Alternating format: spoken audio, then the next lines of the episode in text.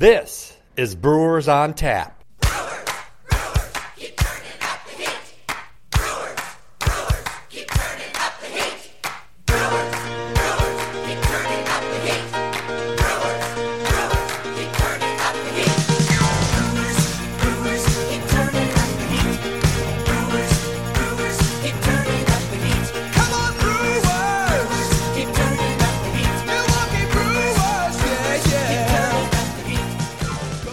Welcome you into episode number 31 of Brewers on Tap, the official podcast of the Milwaukee Brewers. My name is Jeff Levering, the host of the podcast, and you can make sure you get yourself involved in each and every podcast by tweeting the Brewers using the hashtag Brewers on Tap. Got a great podcast on hand for you here this episode, as we'll hear from rookie outfielder Michael Reed, as well as Jason Rogers. Rogers hit one of the most dramatic home runs of the season for the Brewers this last weekend against the Cardinals, a pinch hit grand slam against Trevor Rosenthal, which propelled them to a victory over the Cardinals and somewhat spoiling the Cardinals season, which is always a good thing for Brewers fans. And then Michael Reed, as we talked about, who made his major league debut against those same Cardinals and getting a double in his first at bat. He'll talk about that and his sensational breakout season here in 2015. But before we get to those great interviews, we go back in this week in Brewers history. And now, this week in Brewers history. We first go back to September 28th, the year 2000, and an 8 1 defeat at the hands of the Cincinnati Reds is not enough to take away from the County Stadium finale as a crowd of 56,354 is treated to an appearance by Olympic gold medalist Ben Sheets and a 100 minute ceremony emceed by the legendary and Hall of Famer Bob Uecker. Some of the returning heroes included Hall of Famers Hank Aaron and Warren Spahn of the Milwaukee Braves, Willie Davis and Jim Taylor of the Green Bay Packers, and Rollie Fingers and Robin Yount of the Milwaukee Brewers. We also go back to 1986, and that was on October 1st when Teddy Higuera becomes the first 20 game winner for the Brewers since Mike Caldwell did it back in 1978. Higuera's 20 and 11 mark makes him the first Mexican born pitcher to win 20 games in the American League. He posted his 20th victory on October the 1st, 1986, against the Detroit Tigers. It's been a good week on the field for the Brewers. They split their series against the St. Louis Cardinals after losing two of three to the Chicago Cubs to start the 10 game road trip, but certainly a lot of bright spots in that Cardinals series in St. Louis. See what they have. You've been hearing about them for a while, and And he got him. Carpenter strikes out. Welcome to the big leagues, Jonathan Barrios. Verified now. Strikes out Matt Carpenter to end the inning. Davis into right field, hit well. Heyward going back, and she is gone. A home run. Khris Davis, opposite field home run, and the Brewers take a ninth inning lead. High fly ball, left center field. Heyward on the run. He looks up. Goodbye. Number 25. Khris Davis does it again. And the Brewers strike first here this afternoon against Lackey and the Cardinals. wow, he's something. That kid's strong. Waited back nicely on a slider. The 11th pitch of the at bat. On the ground, through for a base hit. Yadiel Rivera. What an at bat. Well, he doesn't have many big league at bats to call on. That's going to be a great memory for him right there. Well, he'll keep that baseball. He gets it at Busch Stadium against Walker. That's got to feel good for him. His first big league hit in his third major league at bat. Domingo Santana figures to be the everyday right fielder from here on out. And his more comfortable position. Piscotti deep into right field. Santana's going back, reaches up, and he makes the catch. Right on cue, Domingo Santana at the last minute reached up and pulled that one back. Heck of a play. Yeah, I think Santana was kind of surprised that ball carried the way it did. And nice to be 6'5 if you're Domingo Santana. Going back, he turned himself around a little bit and able to haul it in. between Double A and Triple A hit 269. And that's going to fall for a base hit. Michael Reed on his way to second base. And his first big league at bat results in a double. Welcome to the show, young man. Boy, that is a memory he will never forget. And these St. Louis Cardinal fans acknowledging his first big league hit. They'll save the baseball. And a memory to last a lifetime. Michael Reed is on the board. And the bases are loaded. Jason Rogers is on for the crew as a pinch hitter. Swinging a drive to the gap in left center. Get up! Get out of here! It's gone for Rogers! He just hit a grand slammer! And the Brewers have the lead! Whoa! How about that one, folks? It's 5 3 Brewers and this crowd is stunned. Right-handed batting outfield. Swinging a drive in the center by Davis. Way back. Get up. Get up. Get out of here. It is gone for Khris Davis. Another home run. A three-run shot this time by Davis. Wow. He hit the first pitch from Maness out of here in center. Not enough can be said about outfielder Khris Davis and his home run barrage as he blasted a go ahead homer in the ninth inning on Friday and then a couple of more homers on Sunday against the Cardinals. He now has 20 home runs since the All Star break, second most in the major leagues behind Carlos Gonzalez of the Colorado Rockies. Domingo Santana continues to play great defense, not only in center field, but now in right field, taking over for Ryan Braun, who's been shut down for the rest of the 2015 season with the lower back injury. And you saw the major league debuts of Jonathan Barrios, who threw a scoreless couple of innings against the Cardinals, Adrian Houser, who did the same against St. Louis, and the first big league knocks from Yadiel Rivera and Michael Reed. And as mentioned, we'll hear from Michael Reed very shortly here in the podcast about that first knock. And let's not forget about that dramatic home run from Jason Rogers, that pinch hit grand slam against the St. Louis Cardinals. It was just the fifth pinch hit grand slam in franchise history for the Brewers, and the first since September the 3rd, 1995, when Matt Mieske did it in Minnesota against the Twins. Well, as mentioned, Michael Reed made quite the splash when he made his major league debut against the Cardinals over the weekend. I sat down with Michael Reed in St. Louis to talk about what it was like to be a big leaguer for the first time. Let's catch up with the crew. Joining us now on the podcast is uh, Michael Reed. And Michael, uh, major league debut a couple of days ago in St. Louis, and uh, first major league at bat, you get your first major league knock. And know, I'm sure if you were thinking about that moment, that's obviously one that you would want uh, one way to, for it to go. I'm sure. Absolutely. I, you know, ever since I was a little boy, I dreamed of this. I really did. Um, I remember, ever since I could remember, I'd tell my dad that I was going to be a professional baseball player, and that was it. That's all I wanted to do. And uh, sacrificed a lot of time when I was younger, and uh, you know, constantly working on my game at a young age. And I give a lot of credit to my to my parents, my dad especially. Um, just you know staying on me for that, and it all paid off. You know, walking up and seeing the crowd, hearing them call my name, saying it was my major league debut, and even getting you know cheers from the crowd here in St. Louis is just unbelievable feeling. And then to you know hit a double, it gives me chills just just talking about it right now. It's just such a great feeling, and very blessed, honored, and humbled. You know, I have a great opportunity here, and uh, I give all the credit to the Lord.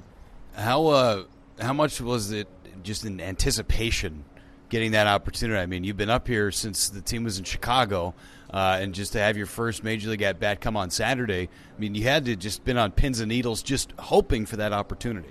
Yeah, I was, um, and uh, but you know, the way I saw it was whenever the good Lord was ready to put me in, that that's when it was going to happen, and so I, you know, I, I just patiently waited for my opportunity, and uh, even the few days that I was here where I didn't get in, I was able to watch and, and learn a lot from the guys that have been here and done that, you know. So I, I uh, definitely learned a lot watching them, and you know, I'll, I'll continue to learn. I still got a long way to go.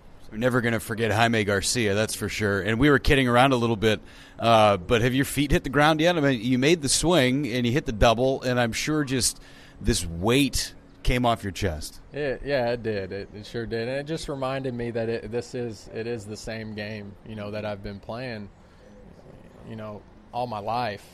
You know, obviously, the dimensions change when you get older, and uh, the game's a little faster than the minor leagues, but it, it is the same game, and uh, you know, there's just a little bit more people. Yeah, an extra tier to these ballparks too. Uh, Michael Reed is our guest, and, and I want to talk to you about what happened here in the regular season for you too down in the minor leagues. You started in Double A Biloxi, and you had a great year down there. Really, the the month of May was a phenomenal month for you. Hit over 300, uh, over 330 actually, and just tore the cover off the ball. Then you go up to Triple A for a few weeks towards the month of the towards the month of August, and then come back down for the playoff run. Just take me through what this minor league season was for you. It was a really big breakout season for you. Yeah, I was. I knew coming into it that it was going to be a, a very important year for me. Um, you know, obviously it's my fifth season next year, and that's you know the the forty man year, um, or no, I think this year was my fifth season after your fifth season. So I knew coming into it that it was going to be a uh, an important year, and I, I trained very hard this off season, and I give a lot of credit to Scott Lando, which is my tra- trainer back home. And uh, you know, he got me in shape. He kept me healthy, and that's a big thing. You know, if I wasn't healthy, like I had been in the years past, um, then I wouldn't get this opportunity to be here. So I, I give a lot of credit to him. He he got me ready, and I stayed healthy throughout this whole season. But yeah, it's you know, this year's been crazy. Started with that 55 game road trip, which was definitely an experience. But uh, what a great group of guys down in Biloxi. It's, I enjoyed every bit of it. You know, we had a great year, and then I got called up to AAA, and uh, you know, that helped out a lot. You know, I got to see some older guys that have been in the big leagues, and I learned a lot there. And uh, it was an adjustment, and uh, so yeah, I, I was very fortunate to be able to move up this year, and it was actually my first season where I had been promoted uh, out of a full season team. So I that was an accomplishment. Yeah, You mentioned the adjustment going from Double A to Triple A. I mean, I feel like that's the biggest jump, uh, not only for hitters but for pitchers too, uh, because you're talking about Triple A guys who have been in the big leagues a lot, um, different approaches. You know, what was the biggest difference for you going making that leap from Double A to Triple A? Yeah, a lot of people say that the the biggest jump is from high A to double A. That's not true. Double A to triple A is definitely the biggest jump. But um, I guess the biggest thing was, you know, in in double A you got a lot of prospect, young prospect guys that that like to light up the radar gun. They throw hard.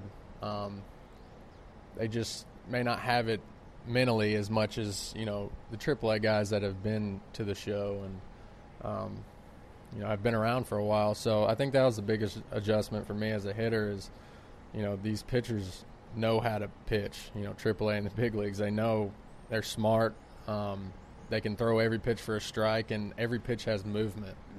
Uh, it may not be, you know, as hard as Double A, um, but they, you know, each pitch has movement, and they never leave it over the middle of the plate. You know, it's always the corner. So it, I think that was the biggest adjustment.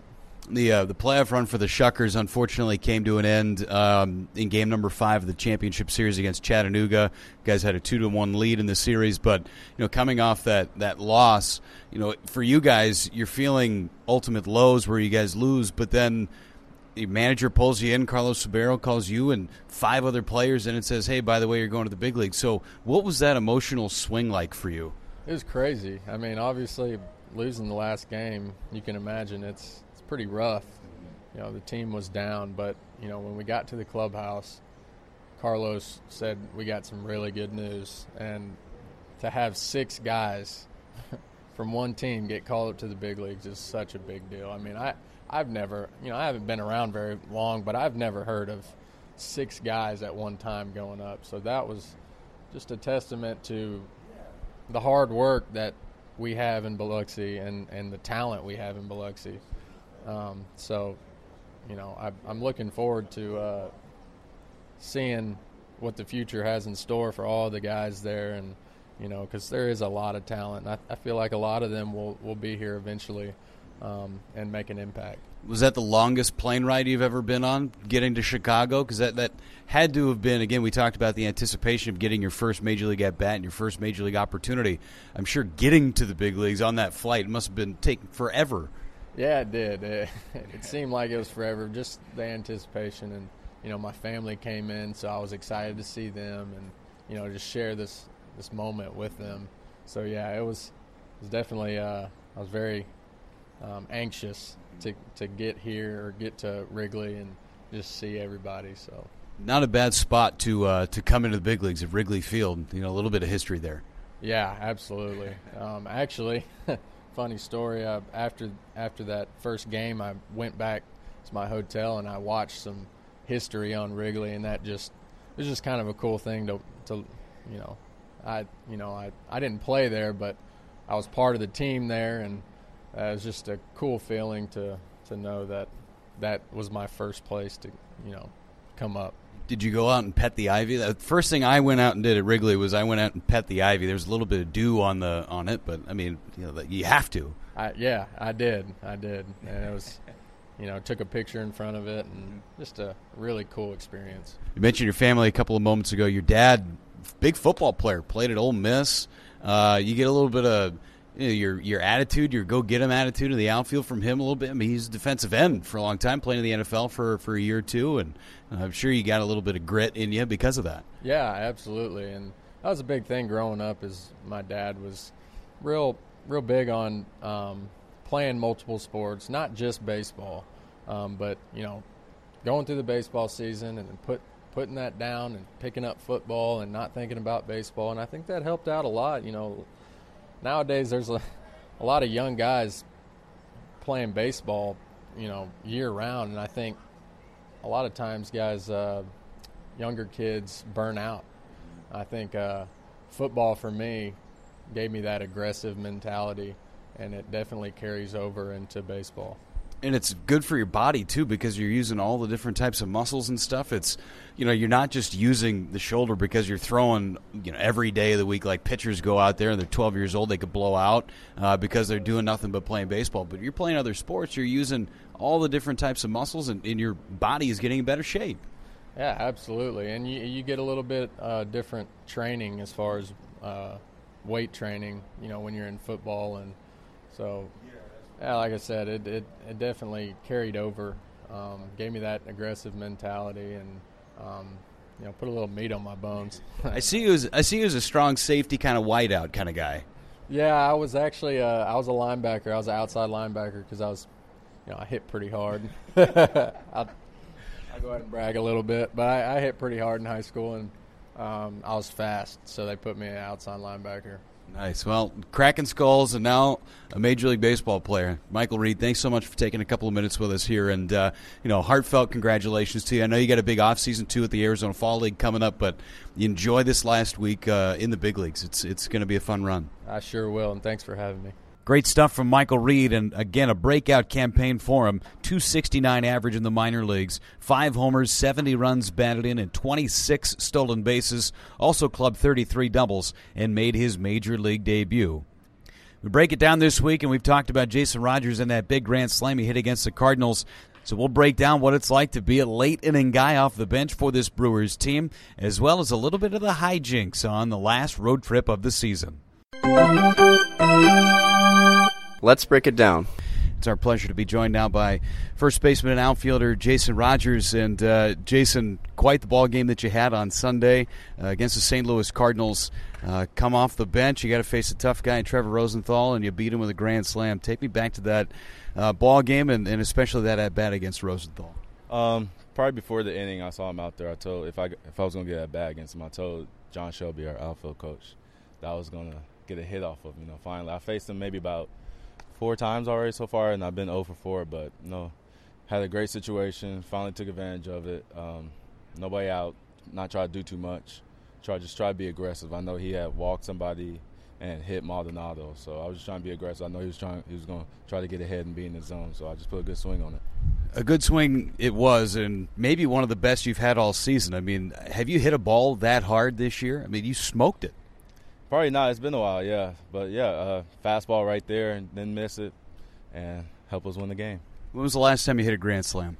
Uh, minor leagues actually July end of July against uh, New Orleans, the Marlins, uh, AAA affiliate. I hit a grand slam there. Those are always fun, aren't they? Yeah, they are. They, uh, they rarely come, so you know when it happens, it's fun. Jason, you've uh, been playing a lot of first base here recently against left-handers. You've tried your hand in left and a little bit of third base too. What was it like being out in the outfield for the first time in a while? Um, it was weird at first, you know, trying to uh, practice, you know, in BP, trying to track balls and get jumps and stuff. It's weird. I played it all in spring training last year, but none. It was my first time in the big leagues playing playing it, so you know, it takes me a while to get used to, it, but it's fun. It's a little bit different view out there. I mean, it seems like it's so far away from home plate, doesn't it? Oh yeah, you know, it's get kind of, it gets kind of lonely out there. I'm used to being in the infield talking to the pitcher and stuff, you know, but um, just really, it's gonna help me in the end, you know, to play multiple positions. So it's good to be out there. One of the biggest roles you've had on this team is coming off the bench, and it's a, a role that you have succeeded at greatly. You know, it's a, not an easy role to do. Come off the bench cold and see a guy who's throwing 95 plus miles an hour, but you've been so successful at it. Why is that? just preparation really the biggest thing and just mentally accepting that role has helped me out a lot um, last year it was tough for me doing that i had maybe eight at bats one start so you know i got used to it in spring training a little bit and i prepared myself before the season hey this is probably what my job is going to be this year so doing that and preparing every day has helped me out it's so difficult because you're a guy who's played every single day, and to make that adjustment, you know, I, for me, it's got to be 80% of it's got to be mental. Mm, yeah, really. You just got to accept the role, really. A lot of guys get upset that they're not playing every day, but it's, we're in the big leagues, and it's, a lot of people love this opportunity to get in. I'm having fun. Well, Jason, it's uh, you know your first full rookie season. You got your first taste of it uh, last September. Uh, but one of the fun things about September is uh, you get to travel with your rookies and the, the veterans have some fun with you. And I know on the way back from uh, St. Louis to San Diego here, uh, the veterans had a good time dressing you guys up. Uh, you were dressed as a, a Hooters girl. Uh, Hooters, the restaurant. Uh, is that the first time you ever worn a Hooters outfit? Yes, and hopefully the last. uh, but it was fun. Ashley and I were we were both Hooters girls, and last year I was a sumo wrestler, which, which wasn't bad, even though it was hot the whole night in that costume. But I just embraced embraced being a Hooters girl. You know, it's fun. You know, we have a good fun, team fun. There were a lot of you guys that were dressed up. So you and Nevin Ashley were the Hooters girls, and then it seemed like everybody else was a character from uh, Alice in Wonderland, right? Yes, yeah. I'm, I'm actually glad I wasn't those characters. You know, wearing the little skirts and stuff. Yeah. San, Santana like he had a little dress on. I was like, oh, I'm glad I didn't do that. So I'm pretty happy with my costume. And on the way from the airport to the hotel, the bus stopped about five blocks before the hotel, so you had to walk the rest of the way downtown San Diego in those outfits. Yeah, that wasn't too bad because it was just it was 20 of us, so it was pretty fun. You know, if you're by yourself, you know it's kind of awkward, people looking at you and staring. But we were just having fun with embracing it. it wasn't it wasn't bad at all. Hard to believe there's 20 of you guys dressed up. I know, you know, that's what happens, I guess. You know, have all these young guys and the team were it, but you know, it's fun. Why was it that you and Nevin Ashley got the Hooters outfits? I'm not sure. Probably because we were probably one of the bigger guys, so they thought you know getting us smaller costumes would be funny, which it was. I loved it. My favorite part of your costume, not only the, the orange shorts, but the bright red hair. I thought that was great. Yeah, it was tough wearing it because the, the hair got in my face all the time. I'm not used to all that. You know, Nevin and I, we don't have hair for real, so you know it's tough. What was it like uh, on the plane? wasn't too bad. You know, I took the wig off. You know, but you know, I didn't try to get up too much. You know, have everybody mess with me, so it wasn't too bad. And David Goforth was the caterpillar, right? Yeah, he was struggling. His costume was hard to get on. He was high. He could barely walk, and it didn't zip up in the back. But you know, he had fun. He had probably one of the best costumes too. It's pretty legit. Jason, thanks so much for the time and uh, continued success. You've had a great run here. Thank you. Jason Rogers, one of the biggest weapons for the Brewers off the bench. He is 13 for 48 with a couple of home runs and eight RBIs as a pinch hitter, and overall hitting 306 in the major leagues with four homers and 16 runs batted in. Checking in on the farm. We check in on the farm this week, and as always, remind you about our blog, Minor Details, and you can see that at minordetails.mlblogs.com. Not a ton going on with the instructional league going on in Arizona for Milwaukee, but some more hardware for the stunning shortstop Orlando Arcia. Arcia was awarded the 2015 Rawlings Gold Glove Award for defensive excellence in the minor leagues this last week. He's the second consecutive Brewer in as many years to win that award. Michael Ratterree won it last season as a member of the Wisconsin Timber Rattlers, but Orlando Arcia certainly deserved his accolade this season, committing just 13 errors in 585 total chances, a fielding percentage of 978 from one of the most difficult positions in baseball at shortstop. Arcia, a great season with Biloxi and awarded the minor league player of the year in the Brewers system. And he will receive that honor in Milwaukee this weekend when the Brewers entertain the Cubs. Here's what's on tap with the Brewers. What's on tap for the Brewers? Well, they return home for the final weekend series of the 2015 season against the playoff bound Chicago Cubs. And on the final day of the year, Sunday, October the 4th, all fans will receive a retro knit cap just in time for the fall. Then get yourselves ready for the 2016 season. We'll have Arizona Fall League updates during the months of October and November, news from the winter meetings in December. Then it'll be just in time for the on deck event January 31st and spring training just a couple of weeks after that. And it'll be here before we know it. So visit Brewers.com for tickets and make sure you're at Miller Park for the final weekend series of the 2015 season. That's going to do it this week for Brewers on Tap in episode number 31. Don't forget to tweet those questions to the Brewers using the hashtag Brewers on Tap. Thanks again to our great guests, outfielder Michael Reed and Jason Rogers. Next week, we'll do a season recap of how the 2015 year went down for the Brewers with great highlights from the great moments that we had. My name is Jeff Levering. Thanks for listening to the official podcast of the Milwaukee Brewers. This is Brewers on Tap.